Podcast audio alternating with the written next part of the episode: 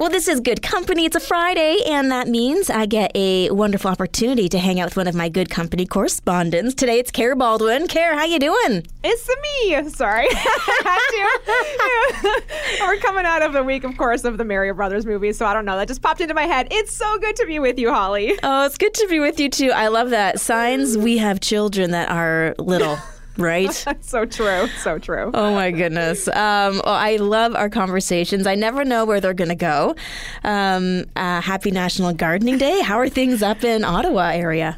Um, they have not started yet for me, but I probably could be starting. I've been spending the last few days, to be honest, doing a lot of backyard cleanup because I have a dog. yes. So Oh. if you, you know, dog owners understand and can relate. So that's like the first thing. I don't want my daughter running around like she's she's not super stable on her feet, so I don't Mm-hmm. really want her running around and falling. Uh, in the backyard in the state that it's in right now. So we're getting there. We're getting there. But I brought the rake out. Like things are starting. I'm definitely eyeing all of the the ideas. I'm, I'm seeing all the spots and I know what I want to put there. And we're looking at patio furniture for the front. And so we're in the zone for sure. Oh, I love that. So we don't have a stitch of snow here. And I kind of feel like we're at the point in the GTA where if you don't start uh, getting rid of the weeds now, you're done for. Which is kind of Mm. Oh, weird because being from Edmonton originally, uh, this is not a conversation till May. Like They get ahead of you here. I know it's like after May long weekend, then we can think about these things. But I love how Easter falls in this season of growth and just the fact that, you know, we're talking about gardening. It's National Gardening Day, and there's just such a feel that comes with this time of year, don't you think? Oh, the whole energy shifts. Everything changes. And there's a real reason for that. And that's because we have this renewed sense of hope and new life, and we can see it everywhere. I love this season and what it represents. Yeah, spring's my favorite, not just because it's my birthday, but like you said, that shift from winter, dead, dying, and then we get to see the growth. The leaves budding on the trees. And then we get to have that incredible celebration. Easter weekend just wrapped up. And I, I feel, maybe you feel as well, this year just had a different kind of uh, sense about it. I don't know. Like it just felt really special.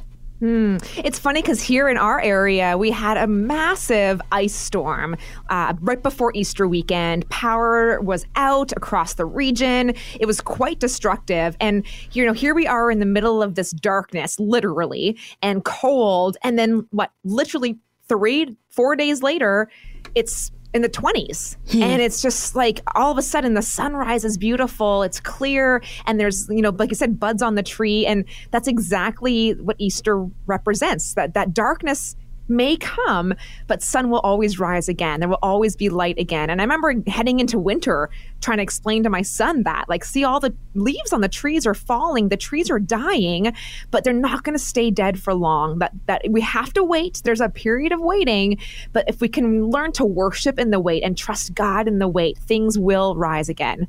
And that can be so challenging because you don't know how long you're going to be waiting for.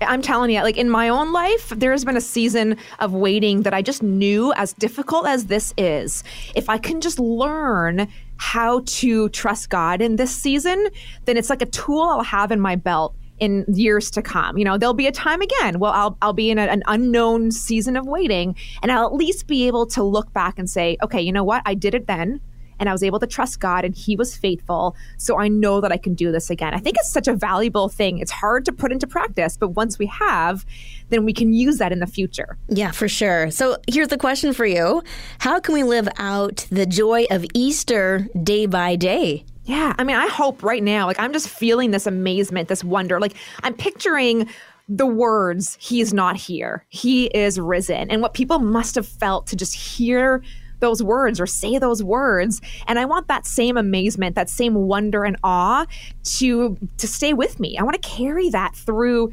to you know the season ahead. So that's one thing i think is just to try to continue to remember the easter story so we can keep that awe and that sense of of wonder and hope moving forward. So I don't know, that's one way that comes to mind. Mm-hmm.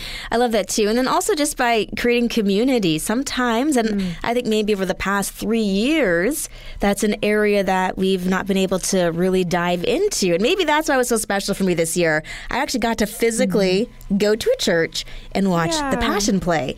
And just being around people, and so many people made a decision to follow Christ. And it was mm. just so beautiful and so overwhelming. And then now my kids are older and just kind of explaining to them some of the things that they were witnessing was just a, really beautiful experience. And so I think by having the accountability, um, creating those communities, whether it be small group or regularly attending church, um, and just asking the questions and always trying to not let the story get old, but find something new in the story. Whether it's one day taking the perspective of Thomas, who's been dubbed Doubting Thomas, but honestly, um, I think a lot of us might have been Doubting Thomas.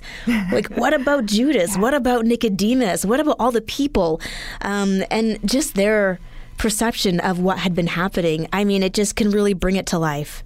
Yeah, we're keeping that story fresh. I mean, it, it's funny when you think about it. We head into Christmas, we're thinking of the Christmas story. We head into Easter, we think of the Easter story, but we're not necessarily pinpointing those stories in our daily Bible reading throughout the year. So, being able, like you said, to be part of a, a Christian community, you can have those conversations regularly and keep that sense of, of awe and wonder alive. Yeah, because often you can um, get the awe from somebody else seeing something that you are aware of, but from a different Hmm. perspective. Oh, absolutely. You're like, and another "Oh, thing with ah." community. Yeah. Yeah, yeah, yeah. Yeah, yeah. Oh, I never thought of it that way. And then, it, yeah, you start this whole conversation and. Yeah. Oh, yeah, we need it. We need it. And I think because the weather is nicer too, we're actually physically being better at being in community with others because we're out more, right? Like we Mm-hmm. can actually go take walks together. We can do outdoor events. Like there's just more we can do. So our excuses are kind of gone.